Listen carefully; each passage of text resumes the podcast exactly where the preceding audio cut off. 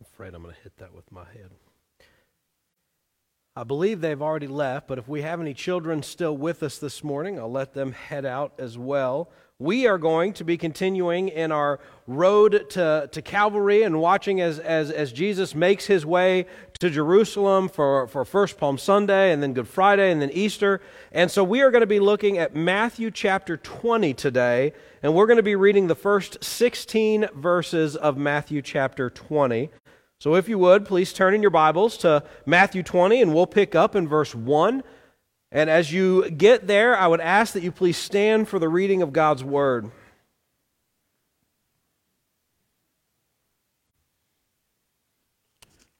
And the Word of God says this it says, For the kingdom of heaven is like a landowner who went out early in the morning to hire laborers for the vineyard.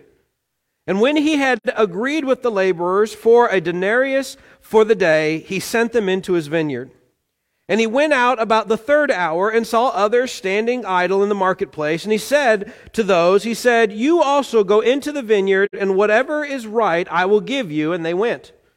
Again, he went out about the sixth hour and the ninth hour and did the same thing. And about the eleventh hour, he went out and found others standing around, and he said to them, Why have you been standing here idle all day? And they said to him, Because no one hired us. And to them he said, Go into the vineyard too. When evening came, and the owner of the vineyard said to his foreman, Call the laborers and pay them their wages, beginning with the last group to the first. When those who were hired about the eleventh hour came, each one received a denarius. When those hired first came, they thought that they would receive more, but each of them also received a denarius. When they received it, they grumbled at the landowner, saying, These last men have worked only an hour, and you have made them equal to us, who have borne the burden and the scorching heat of the day. But he answered and said to one of them, Friend, I am doing you no wrong. Did you not agree with me for a denarius? Take what is yours and go. But I wish to give to this last man the same as you. It is not lawful for me to do what I wish with what is my, with what is my own. Or is your eye envious because I am generous? So the last shall be first, and the first last. Please be seated.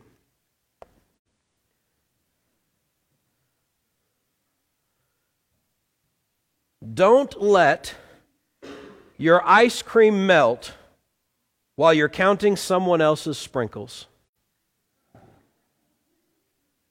Have you ever heard this before? That's scripture, yeah.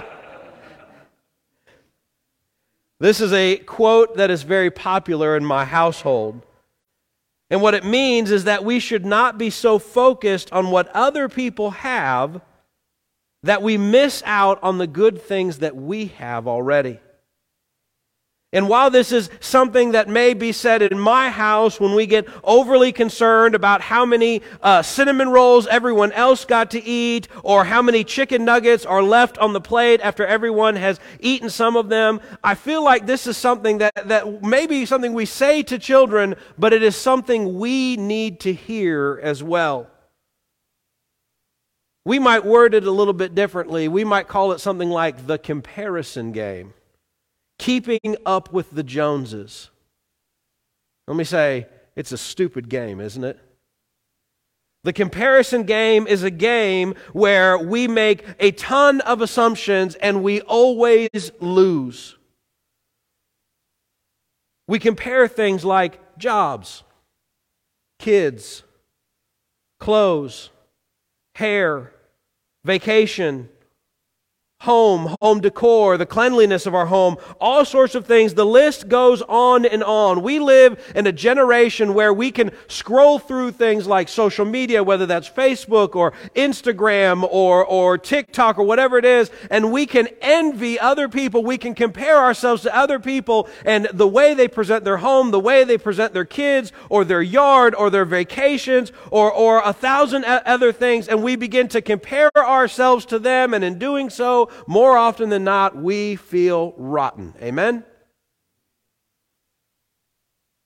And sometimes this slips into church too, doesn't it?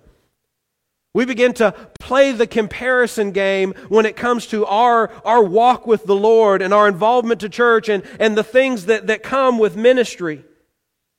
We start to compare things like spiritual gifts. This person's such a gifted teacher. This person's such a gifted speaker. This person's so good with, with kids or with youth. We compare ministries. Well, my Bible study only has three people, but this Bible study over here has 12 people. We compare success. This church is growing by leaps and bounds, and our church is struggling.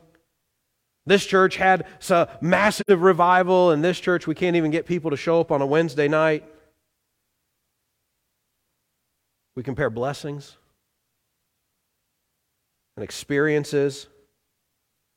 This person went to a concert and just the Lord spoke to them so, so, so much and they were so moved to tears. I wish I could feel that way. And sometimes that comparison, that comparison game leads us down a path of envy and resentment, and we find ourselves angry at them and angry at God and angry at other people that we feel failed us and we feel like we failed. And in doing so, we often miss out on the opportunities that God has presented to us and, the, and the, the realities and the blessings that God has already provided us.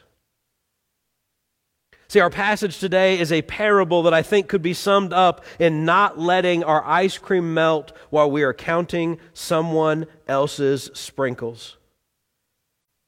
And I hope that as we look through this parable and as we begin and we continue down this path to Calvary, that we will recognize that the comparison game is always a losing game.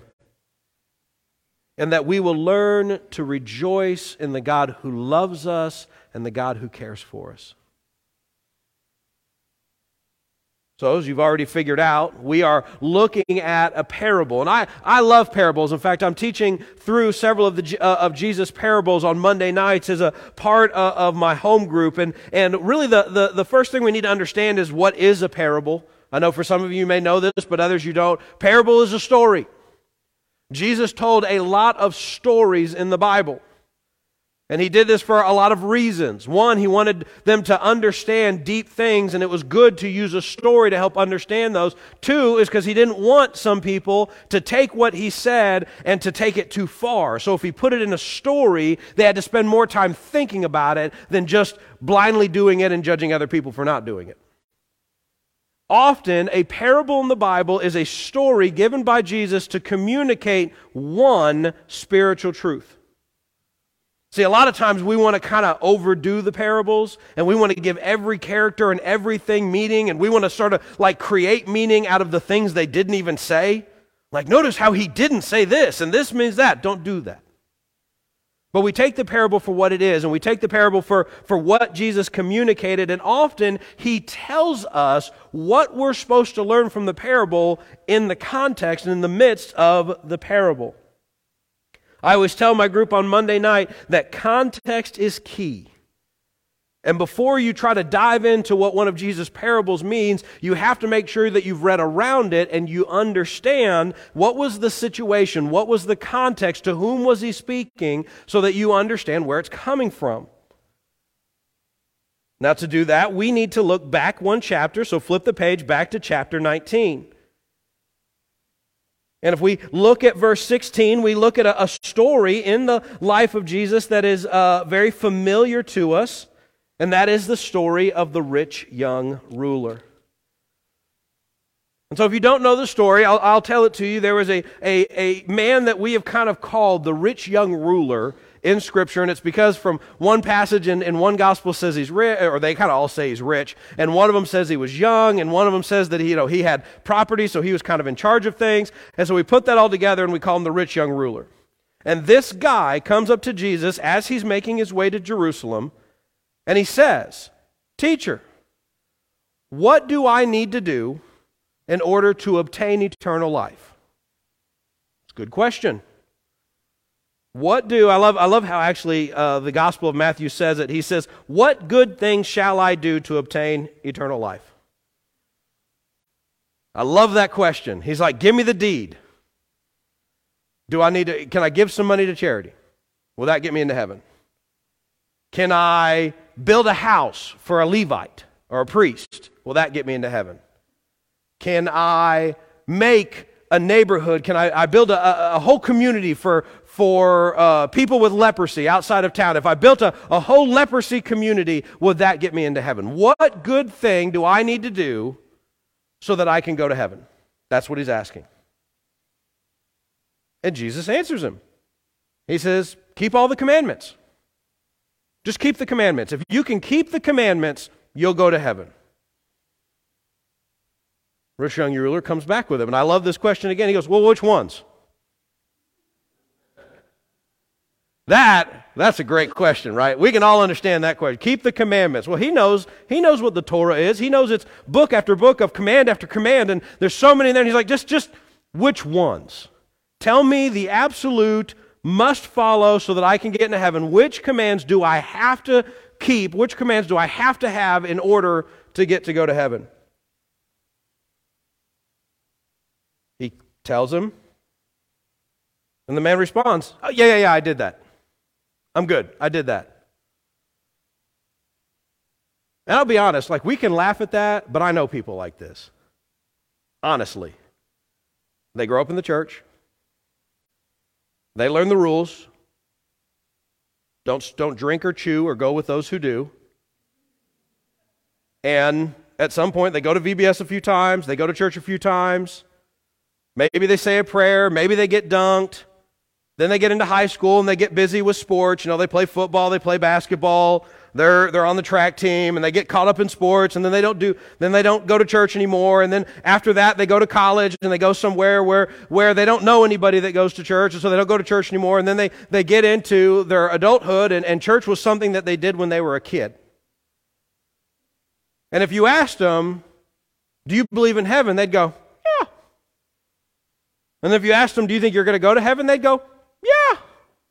And they go, okay, why do you, why, why do you think you're going to go to heaven? They go, I keep the commandments. And if you flipped it on them and you said, which ones? What do you think they'd say? Yeah, they'd say, all of them. I'd, be, yeah, I'd laugh at that one. They'd say, never killed anybody. I don't cheat on my wife. I believe in God. I think I'm good. That's the mindset of the rich young ruler. I think I'm good. But in the off chance that I'm missing something, seeing as how you're here already, can you tell me what's the secret sauce? What's the thing that I'm missing? He asks it this way He says, What am I lacking? What is that one thing that I can do to really put me over the, over the limit with God? What, what is that thing I can do, that one thing I can do that will really put me over the top that I can just be know that I can do whatever I want to from now on because I've done this, I'm going to go to heaven? There are people like this in the world today. And they would probably tell you they're Christian.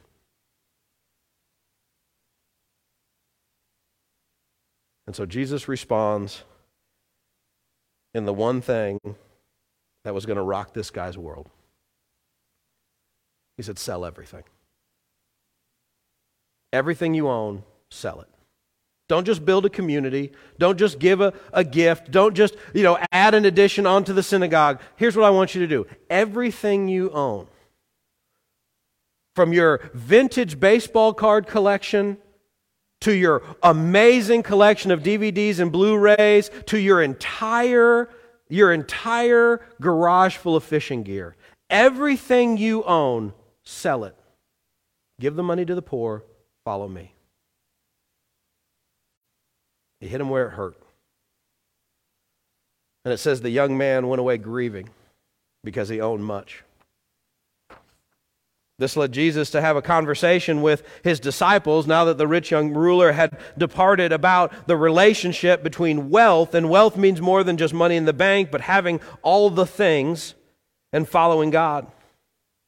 He tells them how difficult it is, which is completely contrary to what they thought at the time. In fact, what they thought at the time was as if you were wealthy, clearly God had bestowed just heaped favor upon you. And because you have so much stuff and because you have so much money and so much land and so much productivity, because you're so successful, clearly you are closer to God than other people because God is blessing you so. Jesus begins to tell them that the, actually the reality is far from that, and that those who have wealth, it makes it extremely hard for them to be able to really follow God and trust in God and pursue God. And to this, Peter does what Peter does talks. And if Peter is talking, he's probably wrong, with one huge exception when he said, You are the Christ, the Son of the living God. And Peter opens up his mouth and he says, Look, behold, we have left everything and followed you. What then will there be for us? And I think this question is the thing that leads us into the parable. This whole, this whole parable we've just read about, uh, about these, all these workers and when they came in and all that stuff, this was not a parable directed at Pharisees or at scribes, people trying to challenge Jesus or question his ministry. This was a parable directed at Peter and the disciples and the people who followed him, which means if you are a follower of Jesus in this room today, this is directed at you. Jesus tells Peter, before we get into the parable, that they will, in fact, be rewarded.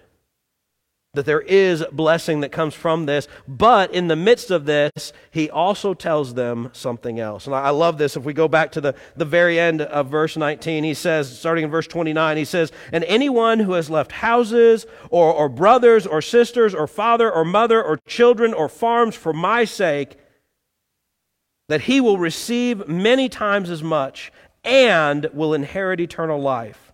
And then we get the but. And he says, But as many who are first will be last, and the last will be first.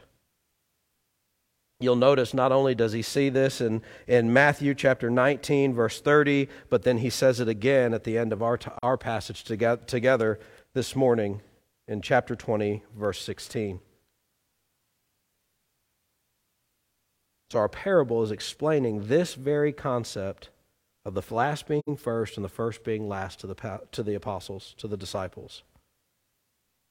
All right, so now that we got the context, let's look at the parable itself. Our parable begins with a landowner who needs to harvest his crops, specifically his vineyard. Could be olives, could be, could be grapes, probably grapes. He goes out early in the morning to hire workers in order to harvest the crops. This is a common practice. If you did not own your own land, you lived in a village, it would have been very normal, especially during this time of year, that you would make yourself available at the market, and people who did have land, who did have crops that need to be harvested, would go through and start picking people as many as they needed and send them out into the fields, and that's how you would make your money. I've heard stories. I, have a, a, very clear memory of talking with Junior Wallace, and, and he grew up in this area. And when it hit summer around this time of year, he knew that during the summer he was going to spend every day working in somebody's field. And it only back then it wasn't that they went around and grabbed him, his, his dad sent him off. And he would go work. And I'm sure that's, that's common of a few other people that maybe remember living in this area when the summer hit and there was stuff to be done and we didn't have all the combines and all the things like we did, you sent people out. And I remember Junior Wallace telling me how he would spend all day pulling corn off and doing that, and, and also telling stories about how he you know, stole somebody's watermelon because it was hot and they were hungry. And they would do stuff like that. It's not that un- we're not that far from removed from this type of idea. And so he goes out and he gets those people and he sends them out into the fields to work. Throughout the day, the landowner goes back, back into the market and recruits more people. He wants to get the work done. He's willing to pay in order to get the work done. It says in our parable that he went early in the morning. We could assume this would be in the first hour. Then it says in our parable that he goes again in the third hour, the sixth hour, the ninth hour, and then finally in the eleventh hour. Depending on your translation, it may present those as he went out at about 7 a.m., 9 a.m., noon, 3, and then about 5 p.m. Finally, when the sun was setting, we could say around 6 p.m., he calls the workers in to pay them their wage for the day, and he asks that the newest workers come to get paid first. These workers had only worked, as our, as our uh, parable says, had only worked about an hour of the day, and yet, having only worked an hour, they received a denarius. Now, denarius represented a full day's wage in biblical times. That was just kind of the understood thing. If you worked a day in the fields doing whatever, that you would get a denarius. And a denarius was worth a full day's wages. Whatever we might think of that is today, that is what they, had, er, they were given. It was a significant amount of money that would represent roughly 9, 10, maybe even 12 hours of work today as they move through the people. Finally, they get to those who had gone early in the morning.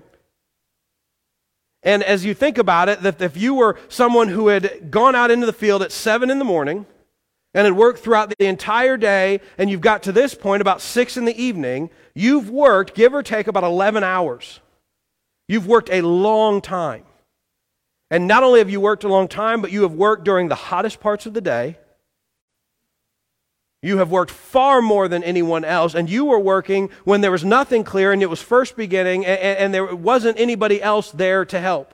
You have worked. And imagine for a moment that you have worked 11 hours in the heat and in the sun, and you are hot and you are sweaty, and now you're being made to wait.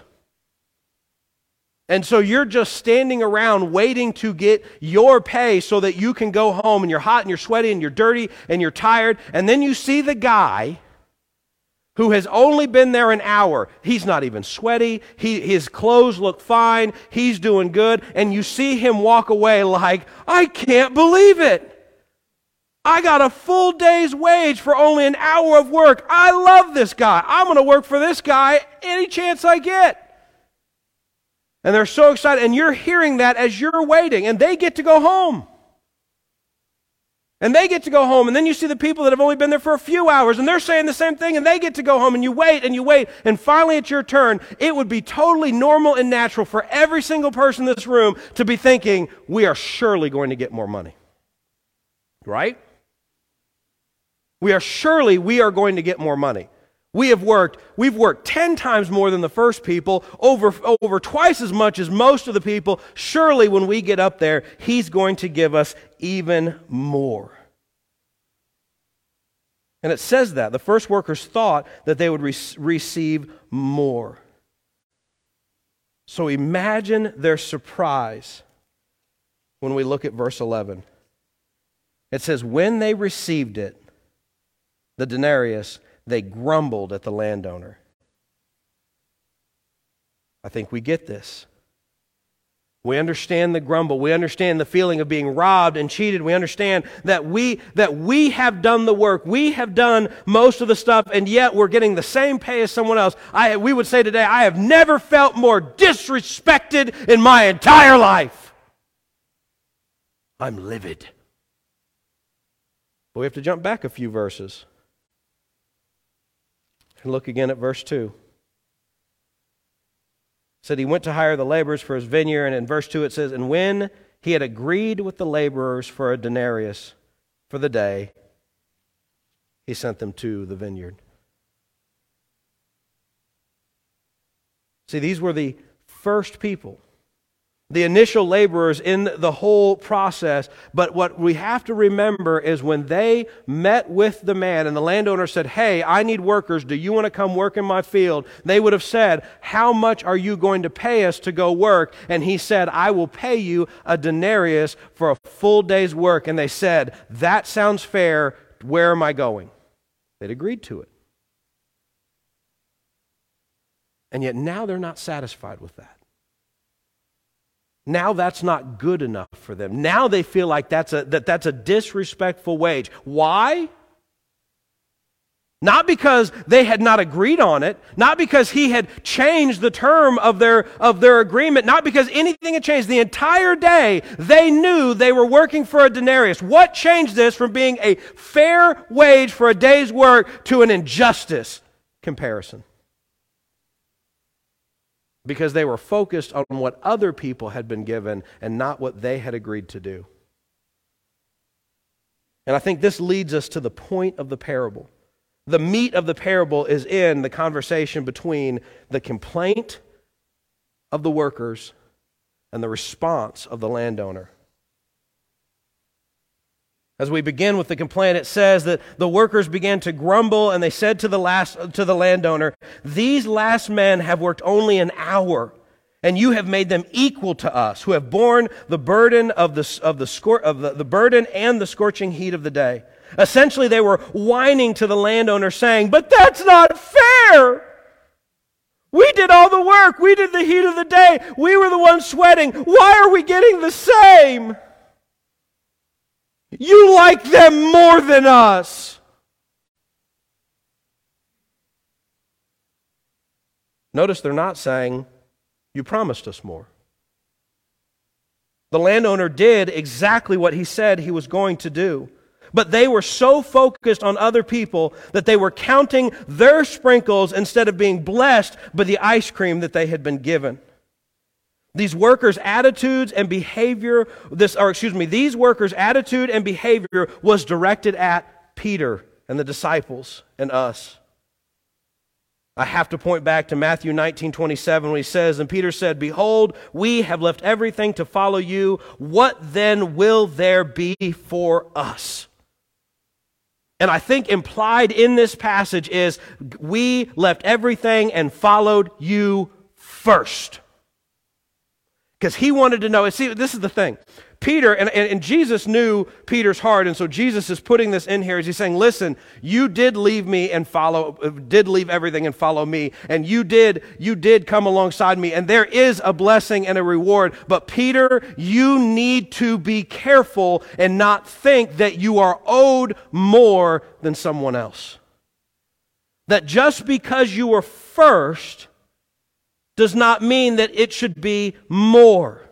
Peter wanted to know that his reward, that what he got for following would be greater because he followed longer, did more, and we are tempted to do the same thing. When we look at our spiritual life and when we look at our walk with the Lord, there is a temptation within the people of the church to think that if we have been here longer, that we deserve more. And I have to speak to myself in this one. If you're one of those people that might say that you were raised in the church, or you've been a Christian for a long time, there is a temptation to think that we deserve more or better or an easier life than other people. I've heard it said, now we say it differently, but we might say something like, I've been a Christian for a really long time. Why do I still have to deal with this stuff? Have you ever said that? Because I have said that.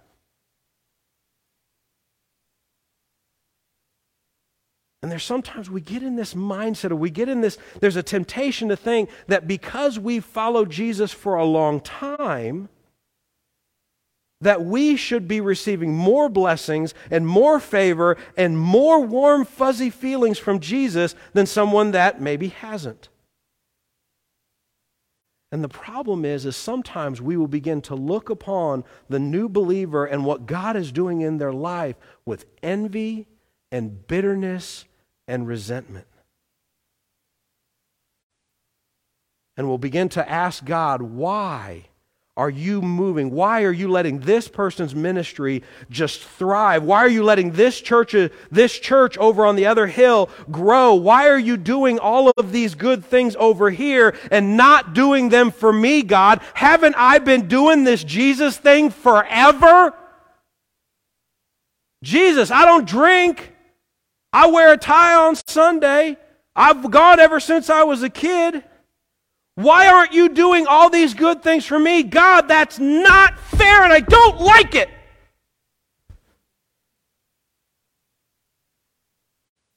First Corinthians 10 12 says, Let he who thinks he stands take heed so he doesn't fall. And I would say to you today, in light of that verse, I want you to know envy is a tricky thing. And it's a tricky sin. Because sometimes in the midst of envy, we want something good, but we're focused on the wrong thing. We, we get caught up in envy, not because God's not doing things in our life and God's not working in our lives, but we're so focused on how God is working in someone else's life and how God is blessing someone else in someone's season that we begin to think that even though God is blessing us and He is taking care of us and God is doing wonderful and amazing things in and around us, we can't see that because we're so focused on someone else. And so, envy, though a tricky thing, can be thwarted by moving our gaze from others back to the generous God who graciously saved us from our sin through Christ Jesus.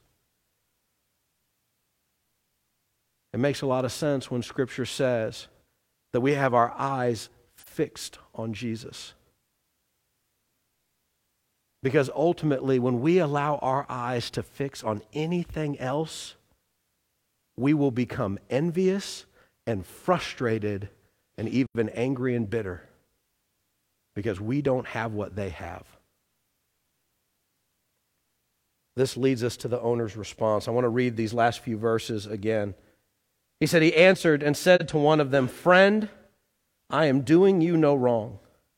Did you not agree with me for a denarius? Take what is yours and go. But I wish to give to this last man the same as you. Is it lawful for me to do what I wish with what is my own? Or is your eye envious because I am generous? Jesus said, So the last shall be first, and the first shall be last. In essence, he's saying, Friend, you are getting what was agreed upon. My generosity does not take away from what you have received. See, we have to remember and we have to really focus in on the fact that we serve a generous and loving and forgiving God. This parable reminds us that the promises of the Bible are just as true for the sinner who repents in the final hour, on the final day, as it is for the sinner who repents as a child. And that the promise of God, that the good news of the gospel is as true for Peter as it is for the thief on the cross. In Luke chapter 23, starting in verse 39, we read this. It says, One of the criminals who was hanging there was hurling abuse at Jesus, saying, Are you not the Christ? Save yourself and us. But the other answered, rebuking him, and said, Do you not even fear God? Since you are under the same sentence of condemnation. And we indeed are suffering justice, uh, justly, for we are receiving what we deserve for our deeds. But this man has done nothing wrong.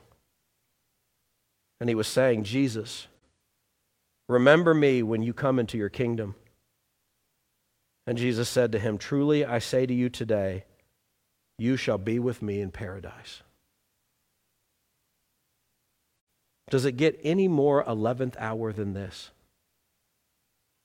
To on the cross, moments, hours at best from dying. The thief says, Remember me. And Jesus says, You will be with me in paradise.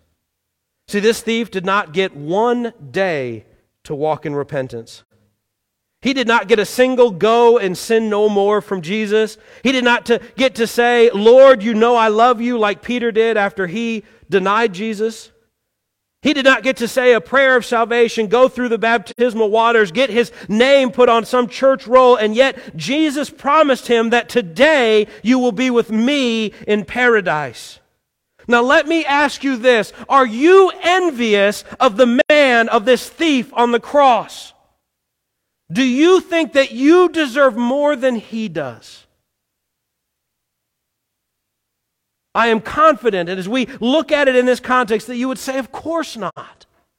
Of course not. That man recognized who Jesus was and he, he surrendered himself to Jesus even without saying all the right words or all the right prayers. And, and, he got to be with Jesus in the kingdom. He got to be with Jesus in paradise, in glory, in that moment. And yet we will be envious towards our brother and sister in Christ when he is doing the Lord's work or when he is going through times of blessing. Why compare your life and walk and blessings with others? See, when we look at the thief on the cross, we rejoice knowing that it doesn't matter how late we come to Christ. If we come to Christ, we receive the blessings of a relationship with Jesus Christ. Amen? Then let us look at our brothers and sisters and rejoice in that and rejoice in the fact that they are also experiencing those blessings, even if some of them are this side of eternity. For God is generous. And He is still moving in the people around you. He is still moving in you. He is still moving in this church and in other churches. And we have to rejoice. When another church is growing, a good Bible believing Christian church in our community, we rejoice. When our brother and sister in Christ starts a new ministry, goes on a, on a new journey, and, and we see the blessings and the fruit of that, we rejoice. When we see God do amazing and fantastic things in the life of other people, when they have breakthroughs in sin that frees them from captivity of something that has been hindering them forever, and, and they are walking in newness of life, we rejoice. We don't get mad. We don't become envious. We don't grumble and complain. We rejoice and we pray. We pray that God will show us the ways that we have let envy into our hearts. We pray that God might use us to share his promises with those who desperately need to hear them. We pray that we might realize that we have been offered all these gifts freely through a relationship with Christ Jesus. And we pray that we might surrender our lives to Him. And you know what? Your walk with Jesus is not going to look like her walk with Jesus. And your walk with Jesus is not going to look like his walk with Jesus. And all of us are going through things. And more often than not, even when we think we know what someone's going through, we don't have a clue, do we? And I cannot tell you how many times I have known people who everybody would have said they are the most, they, like, they, they are the most spiritual. I just wish I was like this person, is the same peer people that come up to us and say, I am struggling. Will you please pray with me? See, the p- comparison game leads to grumbling and to envy and to sin and to anger and to bitterness. And when we focus on the sprinkles on other people's ice cream, we miss out on the fact of the matter. And the parable tells us what the fact of the matter is. The fact of the matter is that the landowner was generous. And the fact is for you and I today is that we serve a generous God who is loving and gracious eager to forgive and to do a work in our lives. Focus on Him. If you are with us today and, and, and you've been caught up on, in, in maybe the whole Jesus thing, and you're here and, and you've not and, but you're trying to you're looking at us i'm just letting you know you're looking at us and you're trying to figure out what this jesus thing is about i want to challenge you today look at the father look at Christ. Look at who He is, because He is a generous God who loves you and wants to forgive you of your sin if you would just cry out to Him. If you're here today and you have, just feel in, this, in just the, the, the depths of your stomach that you've got bitterness and you've got envy and you've got jealousy and, and you've got a lot of anger in here, and maybe you are starting to recognize that the reason that's there is because you've been spending all of your time focused on other people and none of your time focused on Him. I want to challenge you today to repent. Repent of playing the comparison game. Repent of counting everyone else's sprinkles. And celebrate the fact that you follow a generous God. And when we've done that, let us rejoice. For he is good and worthy to be praised. Let us pray together. Our gracious God and King, Lord, we recognize that you are the landowner in our parable and that you are generous. And it doesn't matter whether you call someone in the last hour or in the first hour, the reality is you called them. And if you called and they answered, then they become a recipient of your generosity and a recipient of your blessing. Lord, I pray that we will put away jealousy and comparison in this church. Lord, that we would not be envious and, and jealous of one another. Lord, that we would not be envious uh, uh, of other churches, that we would not be envious of people in the world, but Lord, we would fix our eyes on you. And we would recognize that you are a generous and loving God. So much so that you sent your one and only Son, that He died on the cross for our sins so that we might inherit the promise of a relationship with you and an eternity with you in heaven. Father God, if there is anyone in this room that you are calling into the vineyard today, Lord, if there's anyone in this room, and I don't care if it's at the 11th hour, I don't care if it's at the first hour, if there's anyone in this room that you are calling to the work, that you are calling into the vineyard to enjoy your generosity, God, I pray today is the day that they would respond to that call and that they would follow you, that they would believe in Jesus and become a follower of the Christ. Lord, for the rest of us who may already be in that vineyard, Lord, I pray that we would put away envy and jealousy and that you would show us how to focus on you. So that in all that we are and all that we do, you might be glorified and that the world might know that we serve a generous, loving, and gracious God. Lord, we ask these things in Jesus' precious name. Amen.